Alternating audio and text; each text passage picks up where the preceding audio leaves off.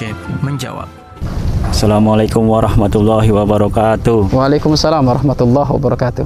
Bagaimana supaya istri yang sering lawan sama suami menjadi patuh itu Pak? Hmm, Susah sekali ya Allah. Pak mengatasi Baik, baik.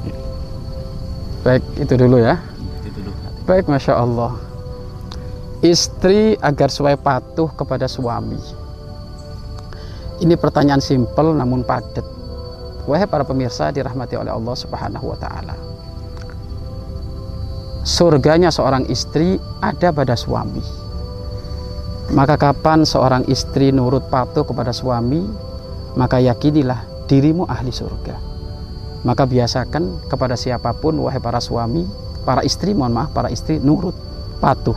Bahkan sampai disebutkan dalam dalam syariat Islam di dalam kitab Andekan seorang suami minta dilayani oleh seorang istri, andekan minta dilayani pun di atas kendaraan, maka seorang istri wajib patuh. Artinya dasar kepatuhan kepada suami itu menjadi syarat utama untuk seorang istri untuk seorang istri untuk masuk surga. Kalau ada seorang istri tidak tidak nurut, tidak patuh kepada suami, maka sepanjang dia tidak nurut, tidak patuh, malaikat akan mengutuk. Malaikat akan mengu, mengutuk. Bahkan kalau terus-terus seperti itu, bisa jadi naudzubillah min dalik, istri tadi itu akan masuk kepada wilayah su'ul khotimah nanti, tidak mendapatkan ridho seorang sua, suami. Pertanyaannya adalah bagaimana menjadikan seorang istri itu akan nurut patuh. Mula-mula gini wahai para suami. Kamu itu sebelum menjadikan istrimu patuh, kamu harus menjadi suri tauladan yang sempurna. Imam yang benar. Loh sekarang suaminya sholatnya telat-telat. Iya kan? Istrinya suruh nurut patuh. Ya patuh dari mana? Wong suaminya nggak bisa ngasih suri tola, suri toladan. Artinya sebelum kita mengajarkan kepada istri kita kepatuhan nurut, kita ini harus berupaya menjadi imam yang sempurna.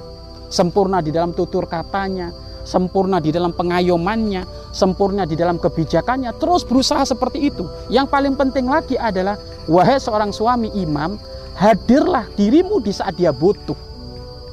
Seorang istri itu kan mudah cemas, seorang istri itu mudah ngedon, seorang istri itu mudah, mudah, rapuh. Maka jadikan dirimu ini seorang suami yang senantiasa menjadi ketenangan di saat dia berada di porsi-porsi seperti itu. Karena ada seorang suami itu egois.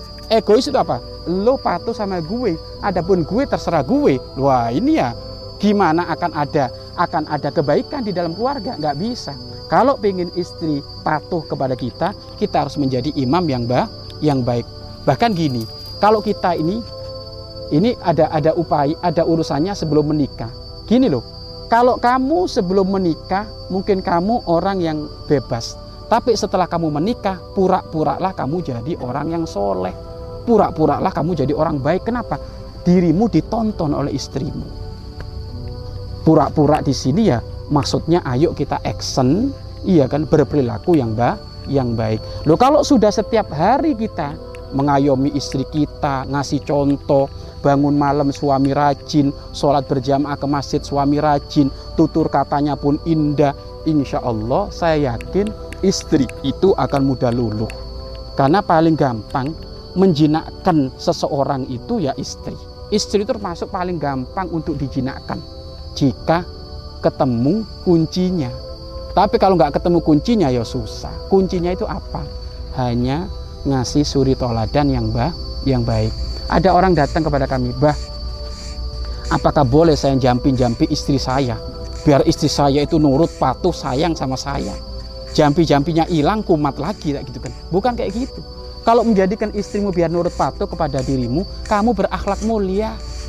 Gitu berakhlak mulia. Kalau sudah kamu berakhlak mulia itu jampi-jampi murni itu langsung dari Allah itu.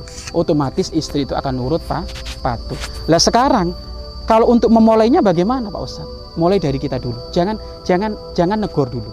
Mulai dari kita dulu.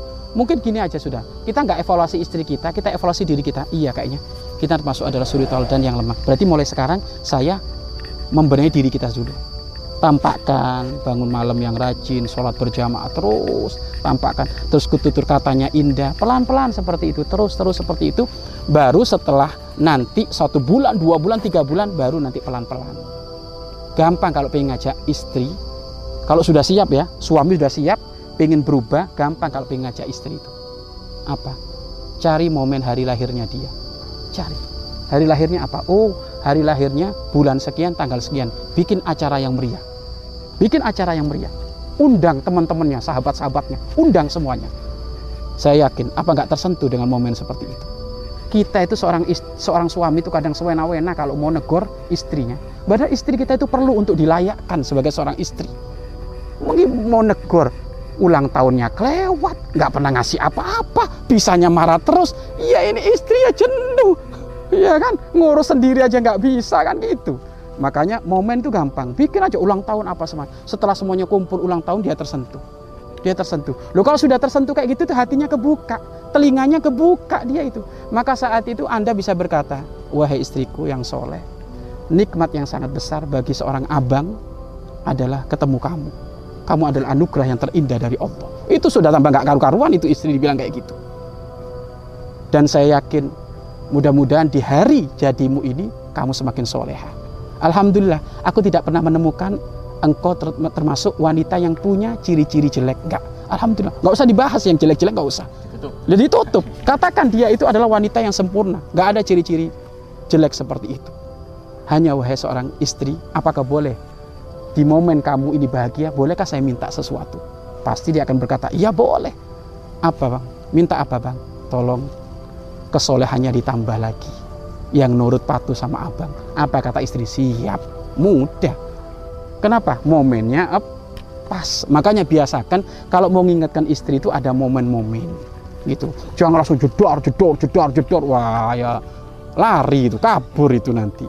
Atau kalau memang nanti momen kayak gitu sudah, eh ternyata ada pelanggaran lagi, gampang ada pelanggaran lagi. Diajak main ke mana, makan bakso bareng, guyonan dulu, cubit-cubitan apa semuanya gitu loh. Kemudian nanti kalau sudah bayar, dikasih duit, di balik duit itu ada suratnya Suratnya warna pink, ada love-nya besar. Adik, saya sangat sayang sama adik. Mohon adik ya, ke depan ngomongnya nggak boleh keras-keras sama abang. Tersentuh. Jadi bikin momen-momen yang indah seperti itu di saat mengingatkan pasangan. Insya Allah. Selebihnya daripada itu, ya kita minta sama Allah. Ya Allah, bantu ya Allah. Kirim ke saya ya Allah istri yang soleha.